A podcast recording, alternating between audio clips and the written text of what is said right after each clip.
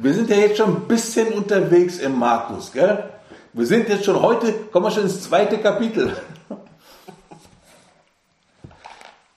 Zuerst, ihr erinnert euch hoffentlich, gell? Da war dieses Geschehen mit dem Mann mit dem unreinen Geist in der Synagoge. Danach ist Jesus zum Petrus gegangen, zu Simon, und hat der Schwiegermutter auf die Füße geholfen. Das war ganz anders. Gell? Dann begegnet Jesus diesem Aussätzigen, diesem Leprakranken und er berührt ihn und ne, alles sowas. Gell? Jetzt haben wir uns diese drei angeschaut und ich habe das schon mal gesagt, es geht jedes Mal um mich. Ja, das sind nicht Geschichten von irgendjemand irgendwo, sondern es geht jedes Mal um mich. Und jedes von diesen Ereignissen, jedes von diesen Wundern, es will mir helfen zu verstehen und zu erkennen, was Erlösung ist.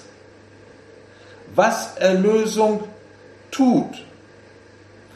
Wie Erlösung geschehen kann wie Erlösung geschehen will in mir. Ja, deswegen schauen wir uns das ja an, nicht weil ist auch mal schön und ganz toll, die mal anzuschauen. Das ist unheimlich wichtig, dass wir die und dass wir das zusammen sehen wie ein Mosaik. Du hast dann mit jedem von diesen 18 Elementen, ja, das wird ein ganzes Mosaik in dem die Erlösung, was Erlösung ist, deutlich wird. Und meine Ermutigung ist, stellt euch das zusammen, irgendwie. Malt es euch auf oder hängt es irgendwo, was, wie, wie ein Mosaik. Weil du manchmal diesem einen Mosaikstein näher bist als dem anderen. Gell? Manchmal ist der eine Mosaikstein für dich wichtiger als der andere. Das ist nicht so, dass du die einmal im Leben anguckst, abhakst, das war's. Sondern nicht, wie, wie greift Erlösung in meinem Leben? Gell? Nicht erst auf dem Friedhof, sondern halt jetzt. Und dann, wenn du die anschaust, du wirst immer mehr sehen, wie das tatsächlich in deinem Leben stattfindet, was das wirklich für dich bedeutet. Es sei denn, du brauchst gar keine Erlösung mehr, du bist schon so gut, so ne, ausgebaut und fertig, gell? dann lass es. Aber wenn du ein bisschen so bist wie ich, gell, dann brauchst du das. Okay, Heute also geht es um die Heilung von dem Gelähmten. Und ich möchte gerne mit einer einfachen Frage anfangen. Erinnere dich doch bitte mal an eine Person oder ein paar Personen, die dir auf dem Weg zu Jesus geholfen haben. Schau mal, ob du in deiner Erinnerung so eins, zwei, drei, vier, fünf paar Leute findest, die dir auf dem Weg zu Jesus geholfen haben.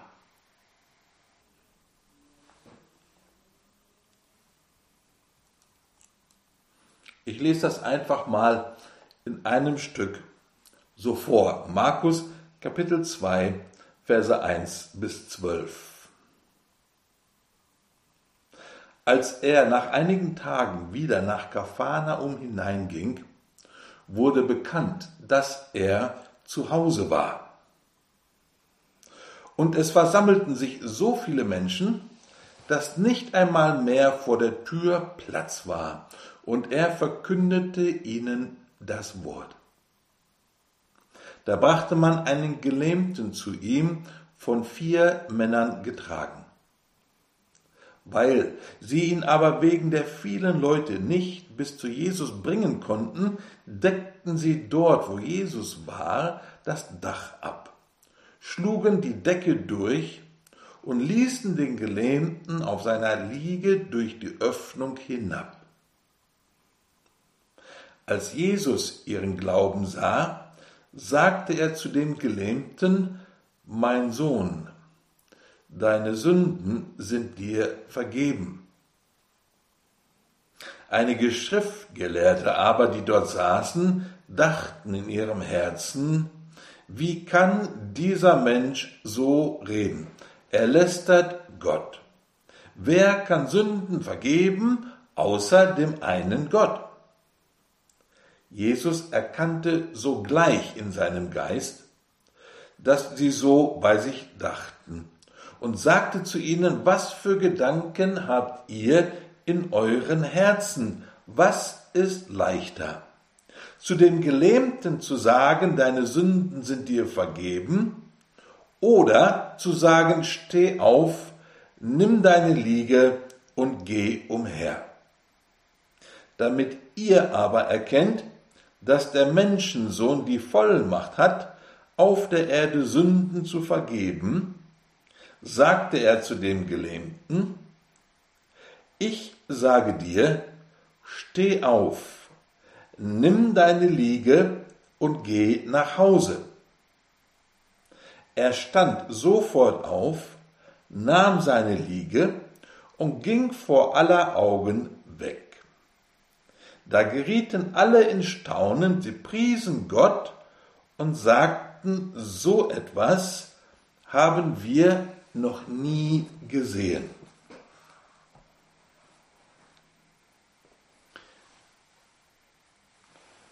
Du kannst dieses, diese, diesen Abschnitt aus dem Evangelium kurz zusammenfassen in so drei Punkten, wenn du willst. Der erste ist, hier wird ein Mensch ganz und gar geheilt. Zunächst seine Seele, indem ihm seine Sünden bedingungslos vergeben werden.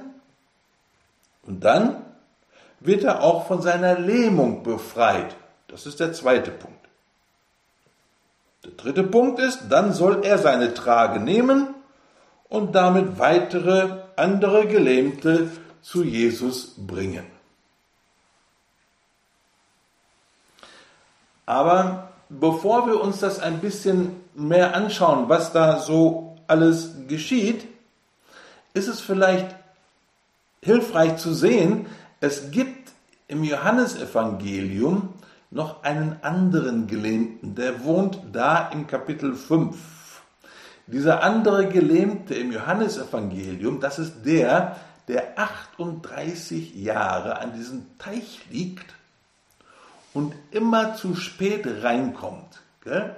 Und deswegen liegt er da schon 38 Jahre. Was diesen Gelähmten da im Johannesevangelium auszeichnet, ist, dass er sehr, sehr einsam ist. Gell? Als Jesus ihn fragt, warum er denn da 38 Jahre schon liegt, sagt er, ich habe niemanden. Ich bin ganz allein.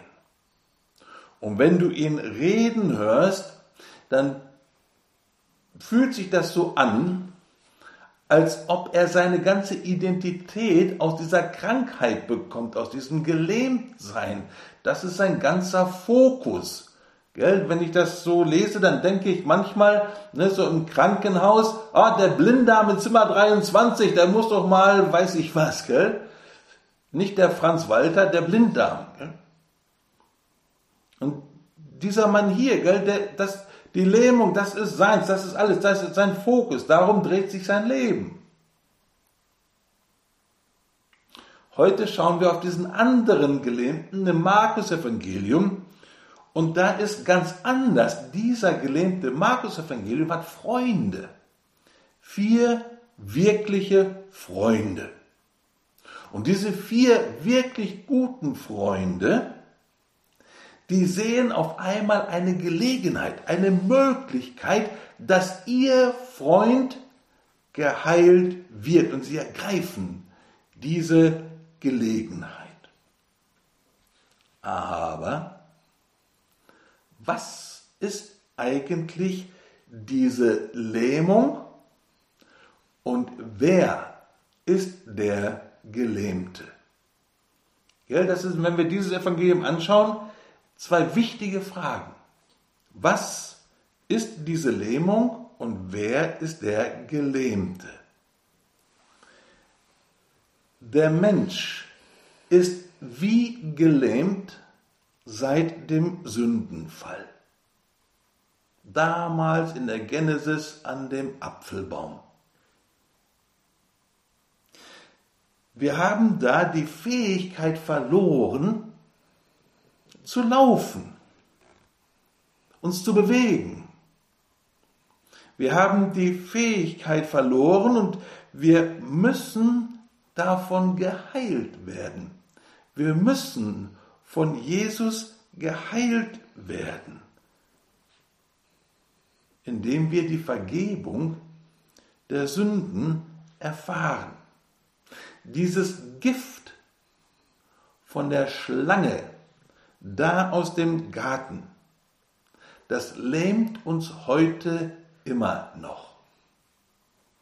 Dieses Gift der Schlange, es macht es heute immer noch für uns unmöglich, in der rechten Weise und in die richtige Richtung zu laufen.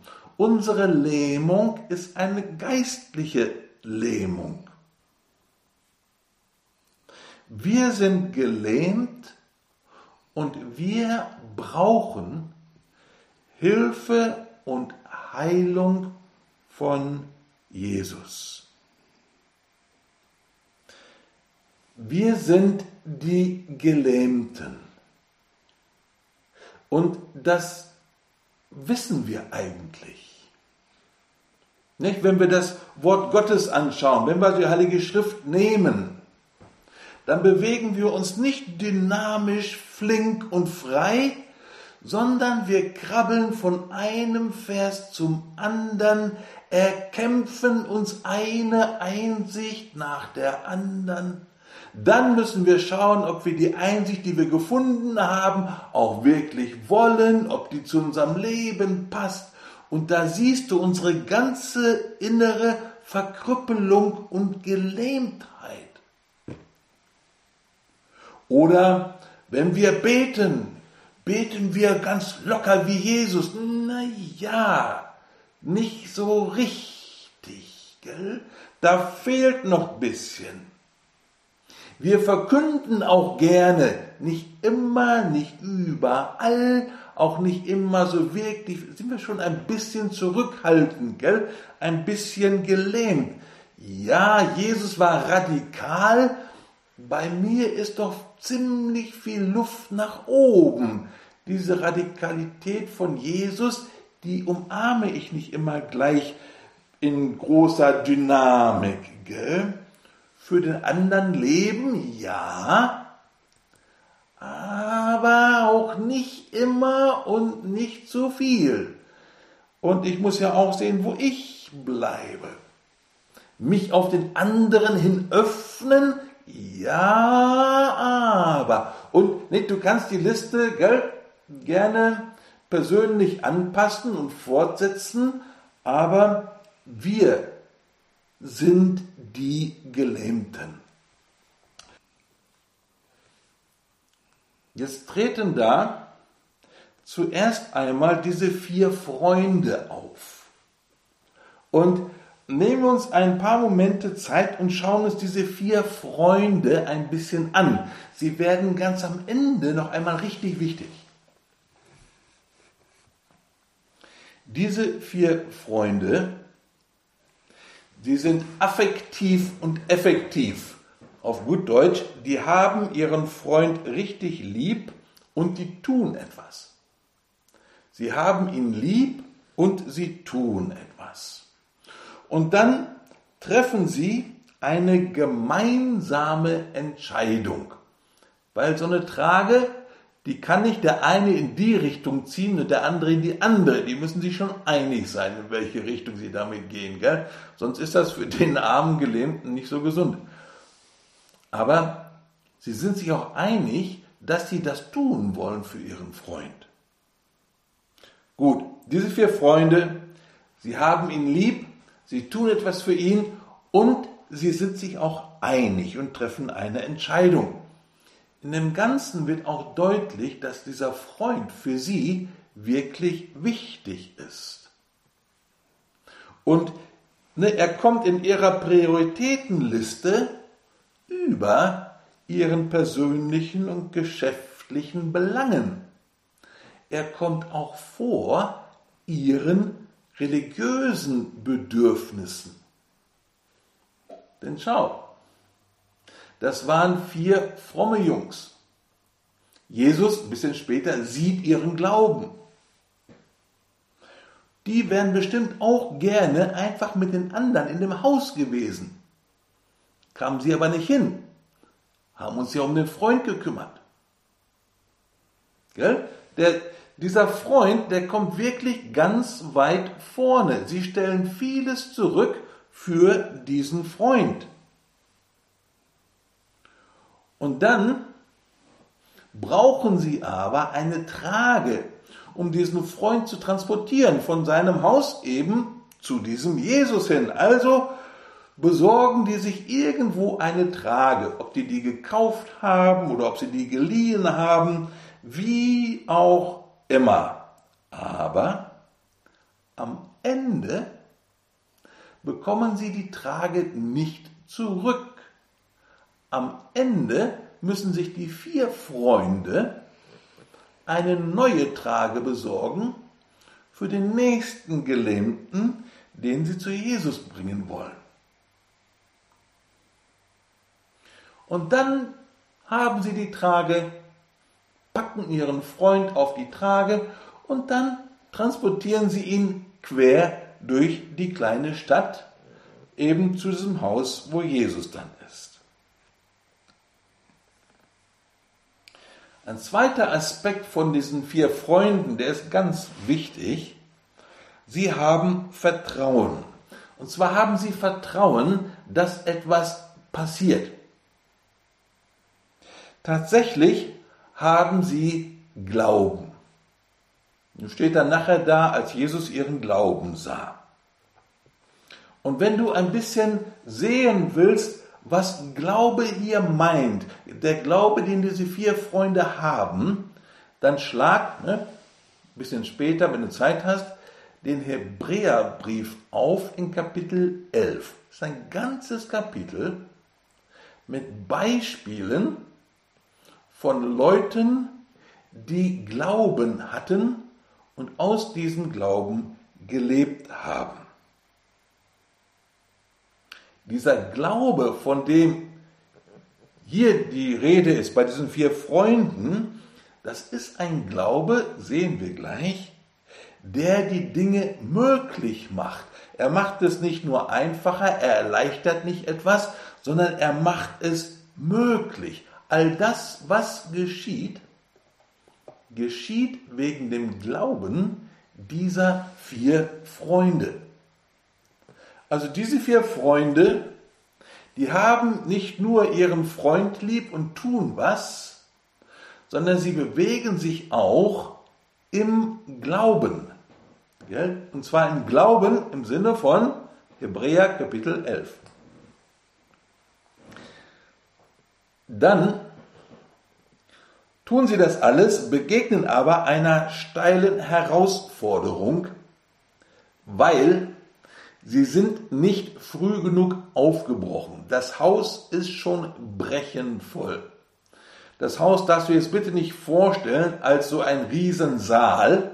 Die Häuser damals, die waren überschaubar, also es war relativ klein. Aber das Ding war voll. Sie kommen da nicht rein. Was sie aber hier machen ist, sie geben nicht auf. Sie drehen dann nicht einfach fromm wieder um und sagen, ach, dann sollte es wohl nicht sein.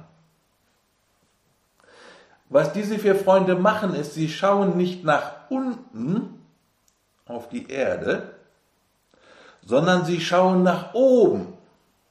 Wissen wir, die kommen ja nachher irgendwie aufs Dach.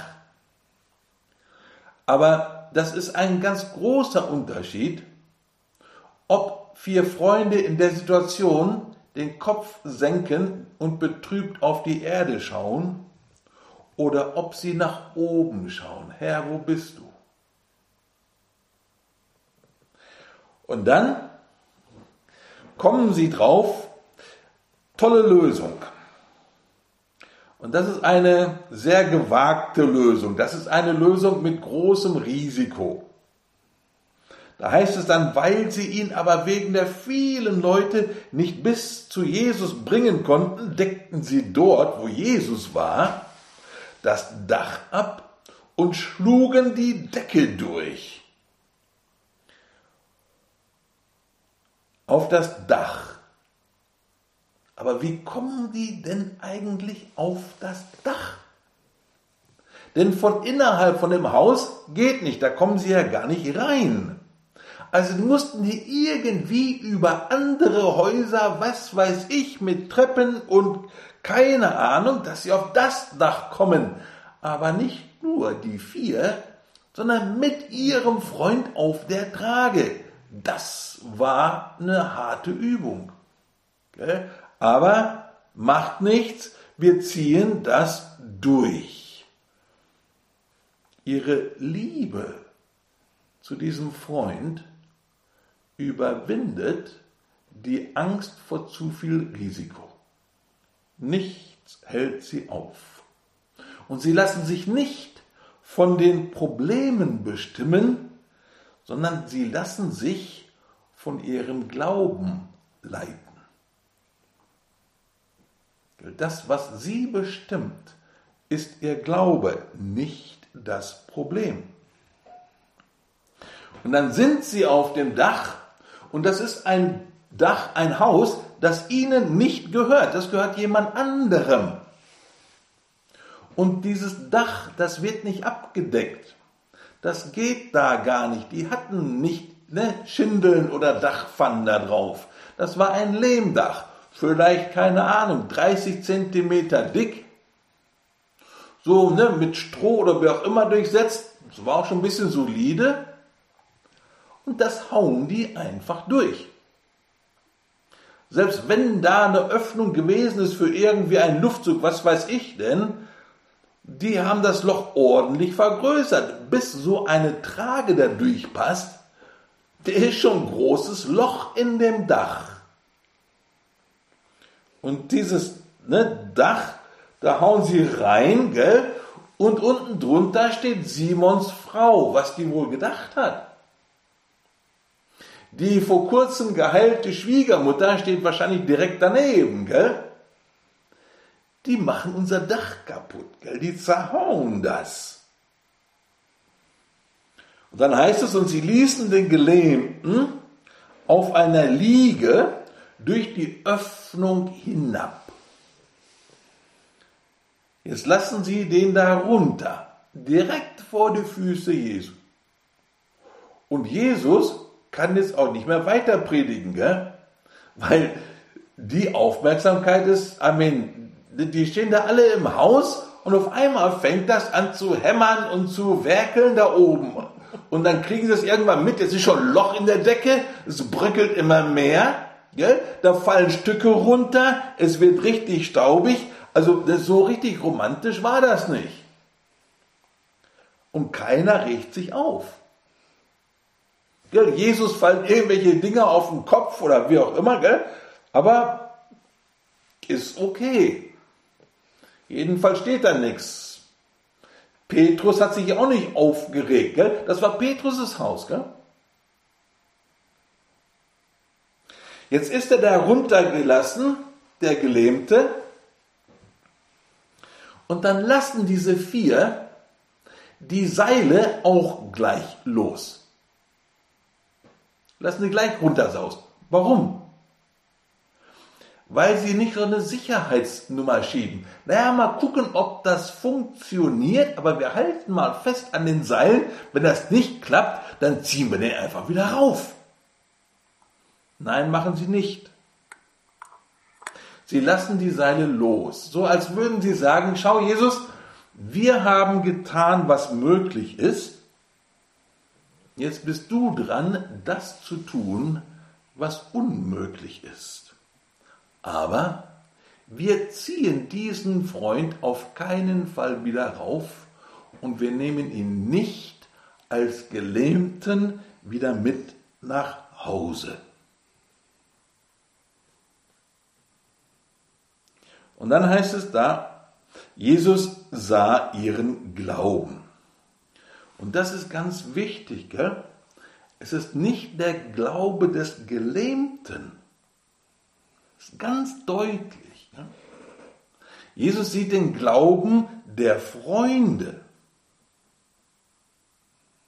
Der Freunde, gell? Und sie, dieses Loslassen der Seile, gell? Das ist auch, weil Sie machen das nicht aus irgendeinem Interesse. Sie bringen ihn nicht zu Jesus, damit es ihnen besser geht und sie nicht mehr so viel Stress mit ihrem gelähmten Freund haben. Sie bringen ihn nicht zu Jesus, damit sie noch ein Mitglied mehr in ihrer Gebetsgruppe haben. Sie bringen ihn nicht zu Jesus, damit sie dann irgendwie ein bisschen besser dastehen. Nein, mit einem gesunden, ne, also Desinteresse, also die, die, die selbstlos, gell, die, die lassen ihn einfach da, da ist kein Umzu dabei. Die suchen da keinen Gewinn in, in gar keiner Weise. Die machen das wirklich frei und lassen ihn da. Das ist nur so in so ein paar Strichen versucht so ein bisschen zu, so ein Bild zu zeichnen von diesen Freunden. Aber es wird nachher noch wichtig. Jetzt kommen wir dann zu diesem Geschehen der Gelähmte vor Jesus.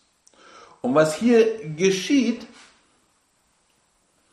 ist Jesus, er vergibt dem Gelähmten nicht nur, sondern er heilt auch die Spuren, die die Sünde hinterlassen hat.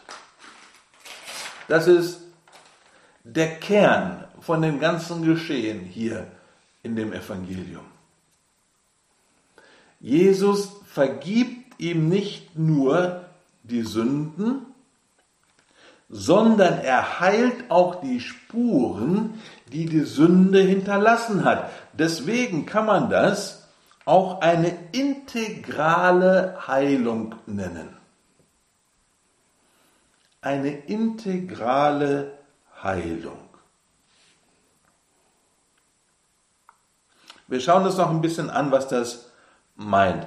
Es beginnt mit mein Sohn. So spricht Jesus den Gelähmten an, den er vielleicht vorher nie gesehen hat. Er spricht ihn an mit mein Sohn.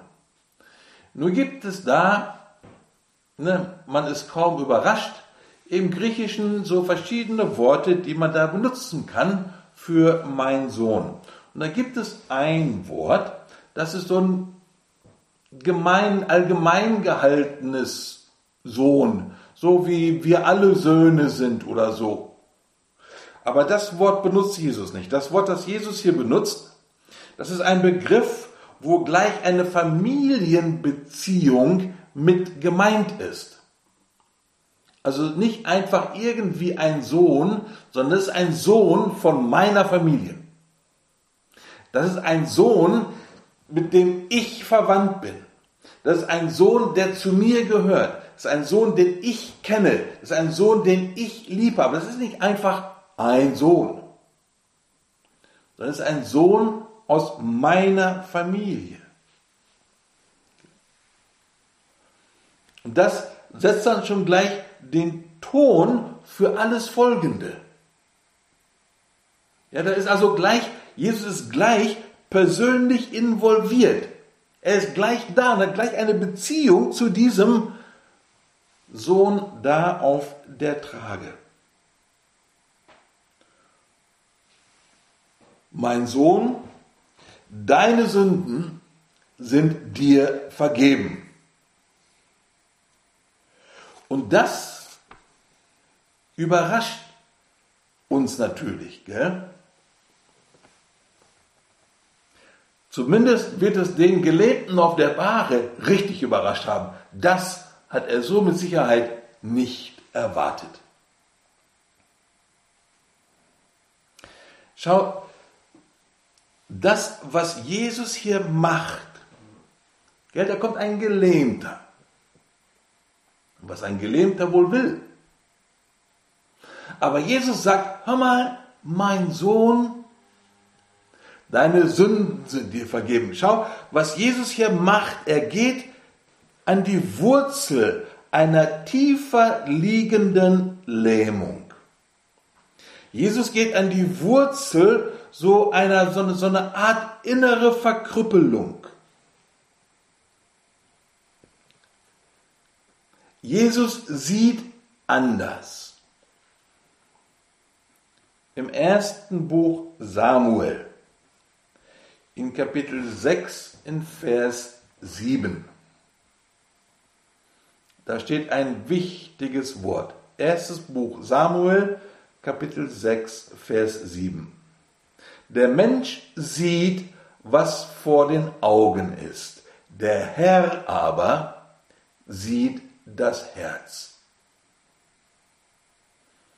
Der Mensch sieht, was ebenso augenscheinlich ist. Der Herr sieht das Herz.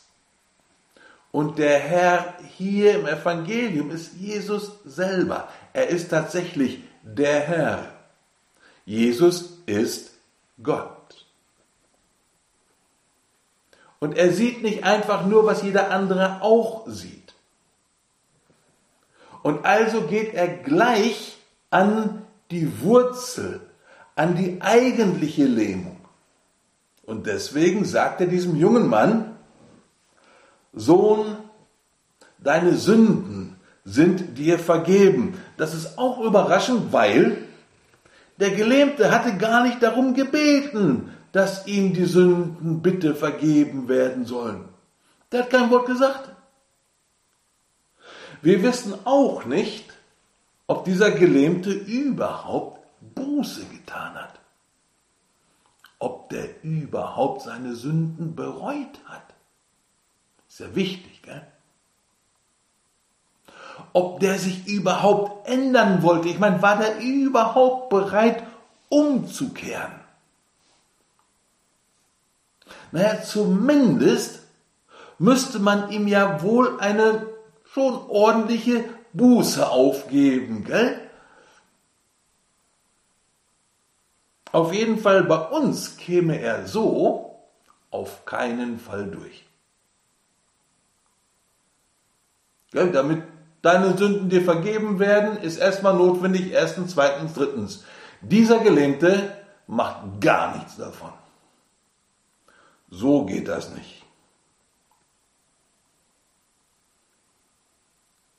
Spannenderweise findet aber von alledem überhaupt nichts statt.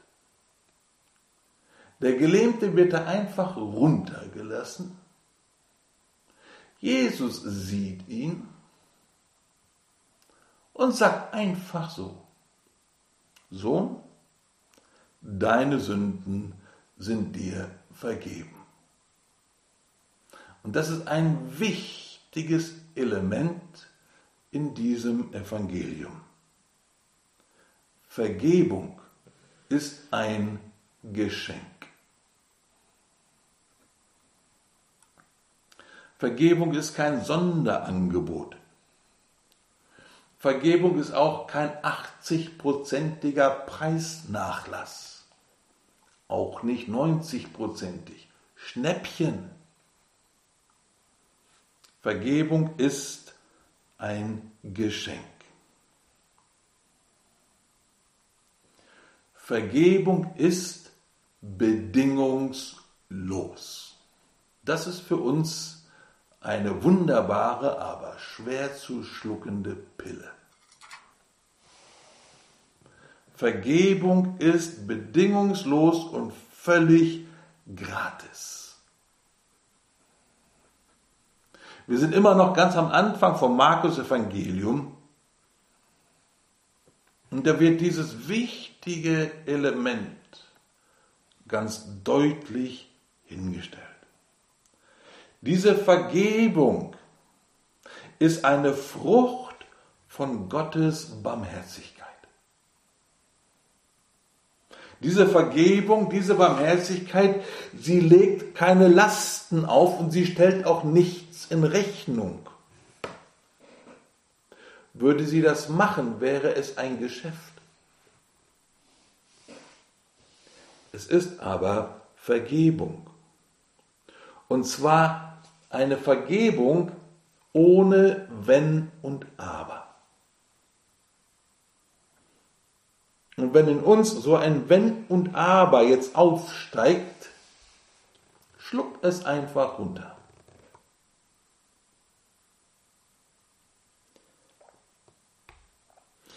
Dieser Gelähmte, der Gelähmte weiß, wie man Geschenke und Zuwendung annimmt. Er macht das, er kann das. Er ist fähig dazu. Dieser Gelähmte nimmt dieses Geschenk und diese Zuwendung einfach an. Viele Menschen haben damit ein echtes Problem. Sie nehmen nichts geschenkt, jedenfalls nicht gerne. Und wenn es etwas kostenlos gibt, dann ist es wahrscheinlich auch nichts wert. Sie ziehen dann vor, lieber einen Preis zu zahlen, als es einfach geschenkt anzunehmen. Oder wenn mich schon jemand zum Abendessen einlädt, dann muss ich ihn wenigstens zurück einladen. Aber ich kann doch nicht einfach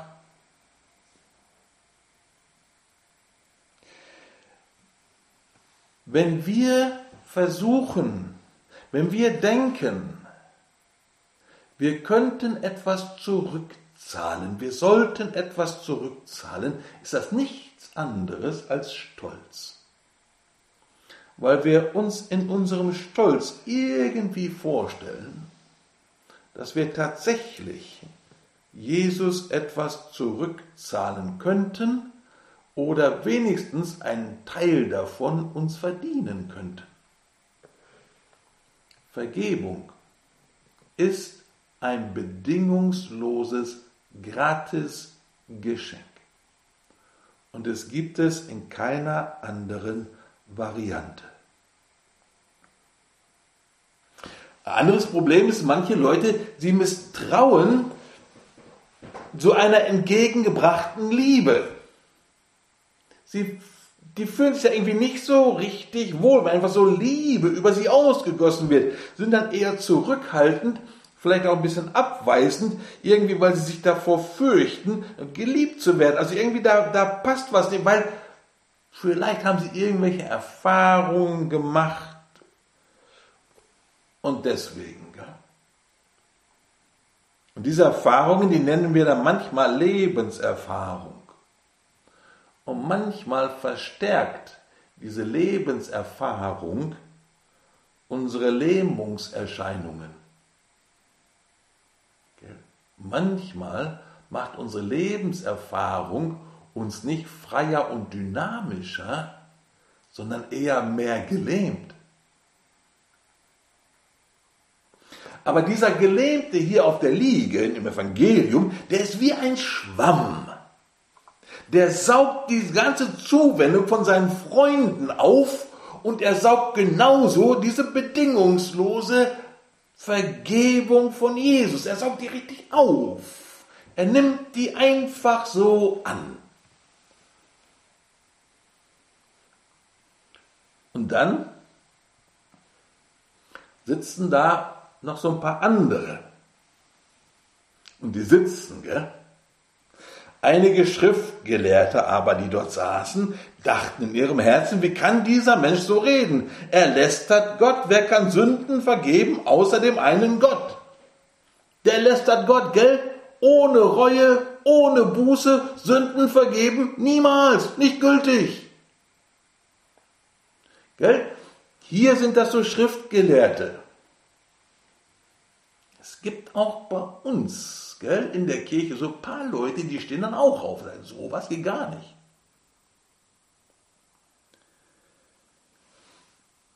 Jesus sagt dann, was ist leichter? Zu dem Gelähmten zu sagen, deine Sünden sind dir vergeben, oder zu sagen, steh auf, nimm deine Liege und geh umher. Und ne, natürlich ist das viel schwieriger zu sagen, steh auf und nimm deine Liege und geh umher. Warum ist das schwieriger? Weil das kann man ja überprüfen, das sieht man. Und wir als ausgewachsene Materialisten, wir leben von dem, was wir wirklich sehen. Ne? Weil das Sichtbare ist wirklich, das Unsichtbare, hm, naja.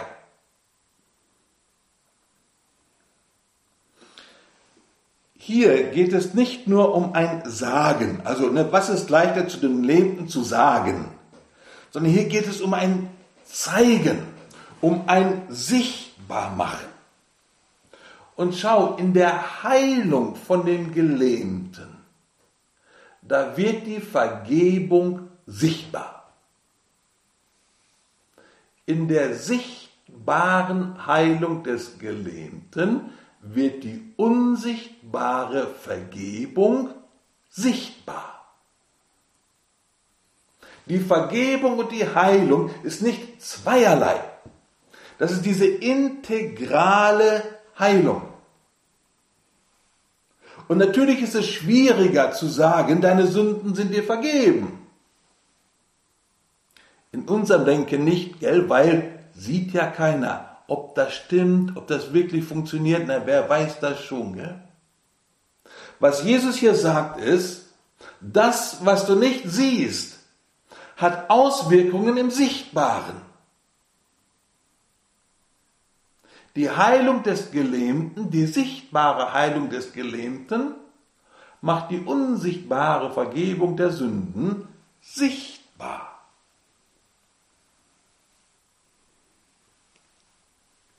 Erlösung, Vergebung der Sünden hat wirklich Auswirkung. Nicht erst auf dem Friedhof.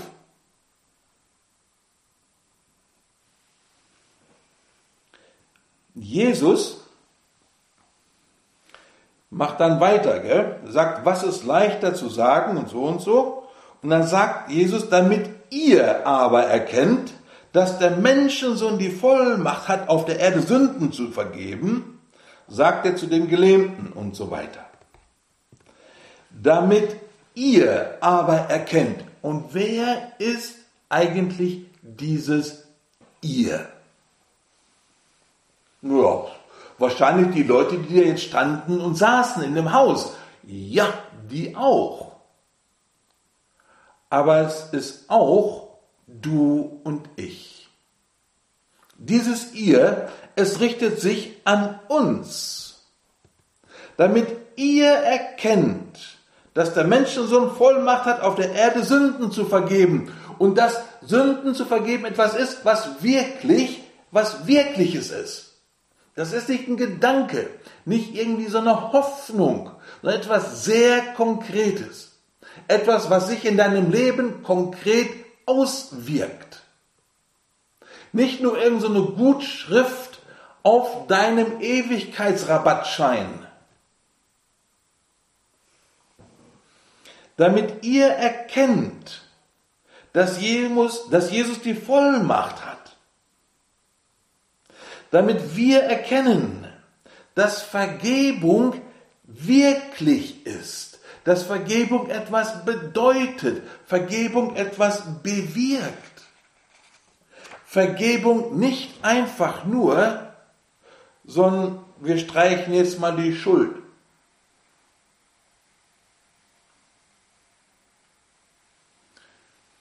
Und dann heißt es, Jesus sagt dann, ich sage dir, steh auf, nimm deine Liege und geh nach Hause. Und er stand sofort auf, nahm seine Liege und ging vor aller Augen weg. Jetzt haben wir schon so ein paar Heilungen angeschaut. Und hier gibt Jesus ihm nicht die Hand. Er berührt ihn auch nicht. Jesus spricht einfach nur ein Wort. Dieser junge Mann wird einfach geheilt durch das Wort, das Jesus spricht. Steh auf, nimm deine Liege und geh nach Hause. Und er stand sofort auf. Und dieses stand sofort auf. Das Wort, das der Markus da gebraucht, ist dasselbe Wort, das bei der Auferstehung Jesu gebraucht wird.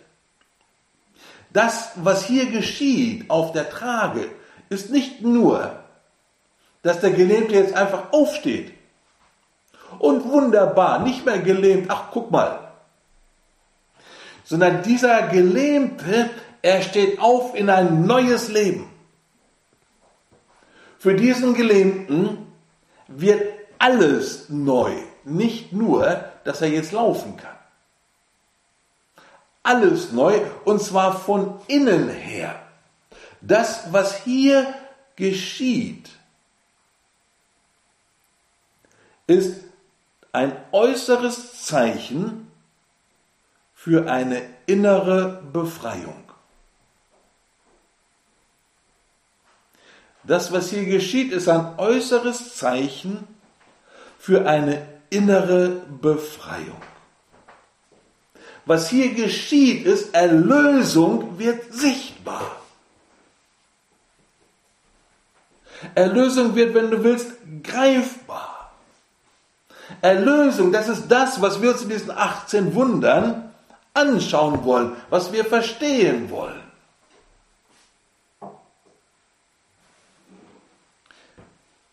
In diesem Satz benutzt Jesus drei Imperative. Ne, Imperativ, Befehlsform. Steh auf, nimm deine Trage und geh nach Hause. Steh auf, nicht mehr niedergeschlagen und gelähmt. Steh auf.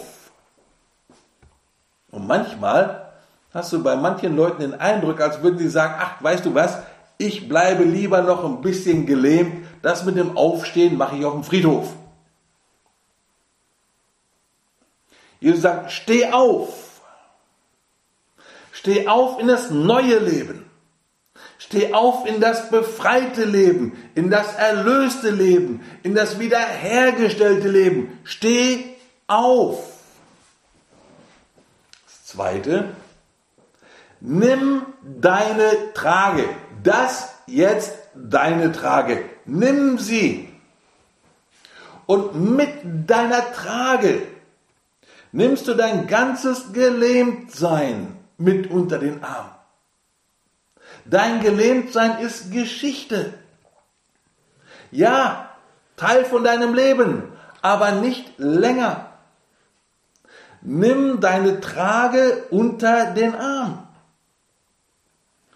und geh nach Hause zu deiner Familie. Dieser Gelähmte, er soll jetzt die Trage nehmen, die seine vier Freunde für ihn besorgt hatten, und die wechselt jetzt den Besitzer.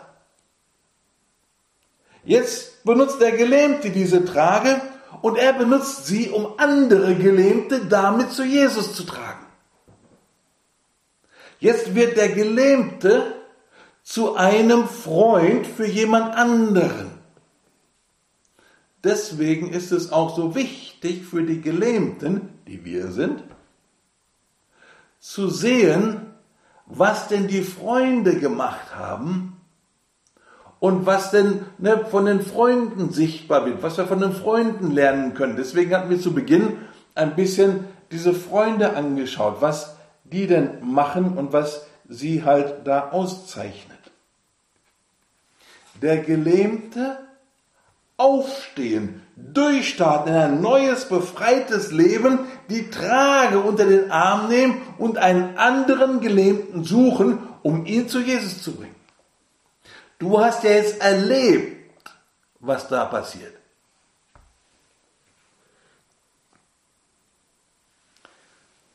Jesus,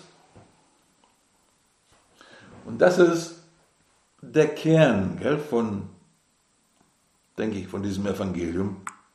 Jesus will nicht nur Sünden vergeben, sondern auch die Spuren heilen, die Sünde in uns hinterlässt. Es geht also nicht nur darum, dass du deine Sünde regelmäßig in die Beichte trägst, sondern es geht auch darum, dass du Jesus Raum gibst, dass er dich von den Spuren der Sünde heilt. Das heißt unterm Strich, Vergebung verändert.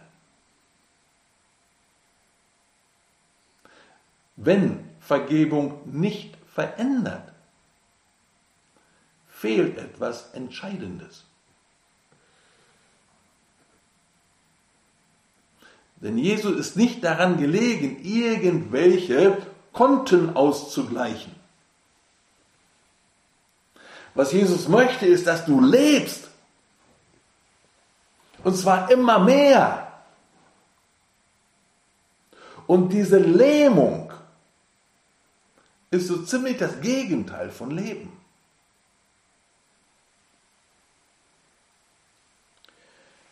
Hier in dem Gelähmten, da war es die Lähmung.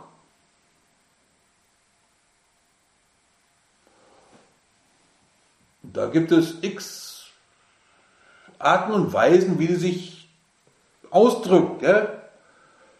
Ängste, bleibende Traurigkeit, Misstrauen, Schuldkomplexe, Gewohnheiten, aus denen du nicht rauskommst, Abhängigkeiten, ganz, ganz viel. Gell?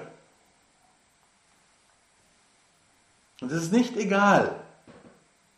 Jesus möchte uns zu seinem Leben befreien. Schau, dieses Wort Erlösung, wenn wir das in dem Neuen Testament lesen, gell, bis auf so ein paar Ausnahmen, ist da immer dasselbe Wort benutzt und es wird halt immer verschieden übersetzt. Kann man auch. Gell? Aber dieses immer selbe Wort, es meint immer alle drei Sachen zusammen. Erlösen, befreien und heilen. Erlösen, befreien und heilen. Das ist das, was Jesus in uns tun möchte, will. Erlösen, befreien, heilen, wiederherstellen, wieder aufrichten, all das. Und deswegen ne, haben wir das integrale Heilung genannt. Vergebung und Heilung, die gehen Hand in Hand. Vergebung verändert. Es kann nicht sein, dass du seit 20 Jahren Vergebung erlebst, aber seit 20 Jahren immer dasselbe bist. Ja, die Leute in Evangelien, wenn sie ergeben, Vergebung erfahren, ändert sich alles. Und das ist nicht als, weiß ich wie, Forderung oder wie auch immer, sondern in diesem Evangelium, da hält Jesus uns einfach das hin und sagt, siehst du, was ich meine? kannst du dieser Gelähmte sein, der zu mir kommt. Und kannst du auf deiner Trage wie ein Schwamm sein. Und diese Vergebung und Heilung aufsaugen. Vielleicht nehmen wir uns einfach so ein, zwei, drei Minuten, gell, und, und stellen wir uns ruhig vor, gell, dass wir da auf dieser Trage liegen und da runtergelassen werden direkt vor die Füße Jesu.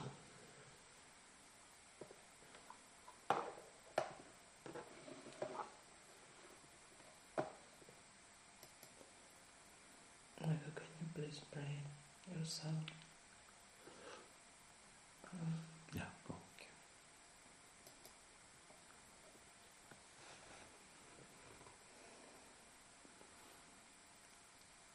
Herr, wir danken dir für dein Evangelium, Herr. Wir danken dir für die Erlösung, die uns in dir begegnet. Danke dir, Herr, für die vielen Arten und Weisen, in denen du versuchst, dass wir beginnen zu verstehen, was du mit der Lösung meinst. Und Herr, so sind wir heute hier vor dir, ich auf meiner Trage. Und ich möchte dir heute Abend danken, Herr, für meine Freunde, die mich zu dir getragen haben, Herr, die einiges auf sich genommen haben, damit ich hier bei dir sein kann, direkt vor dir. Und Herr, ich bete, dass du meine Lähmung siehst. Ich danke dir, dass du in mir nicht nur einen Gelähmten siehst, sondern dass du mich siehst. Ich danke dir, Herr, dass du nicht nur siehst, was alle anderen auch sehen, dass du mein Herz siehst. Herr, heute Abend strecke ich mich aus nach deiner Vergebung.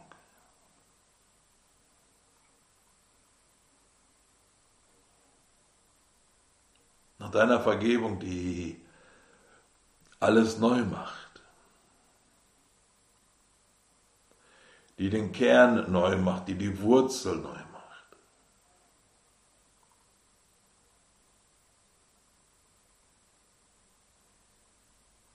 Hey, ich strecke mich aus. Nach deiner Vergebung, nach deiner Erlösung, nach deiner bedingungslosen Vergebung, Herr, dass sie mein Leben durchzieht, dass sie das Gift der Schlange aus meinen Adern nimmt.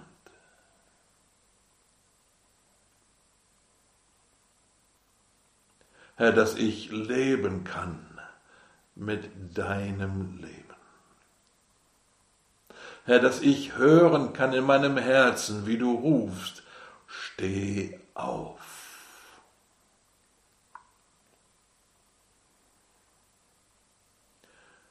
Und ich will, Herr, aufstehen in deiner Kraft und in deinem Leben.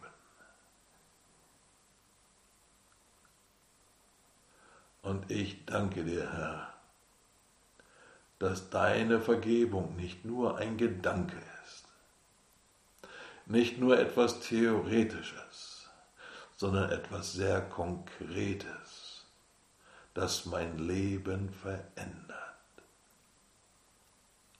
Deine Vergebung mich freisetzt, mir die Lähmung nimmt.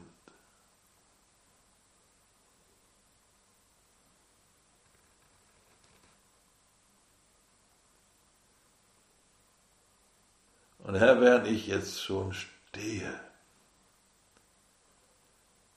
Herr, nehme ich die Trage gerne auf.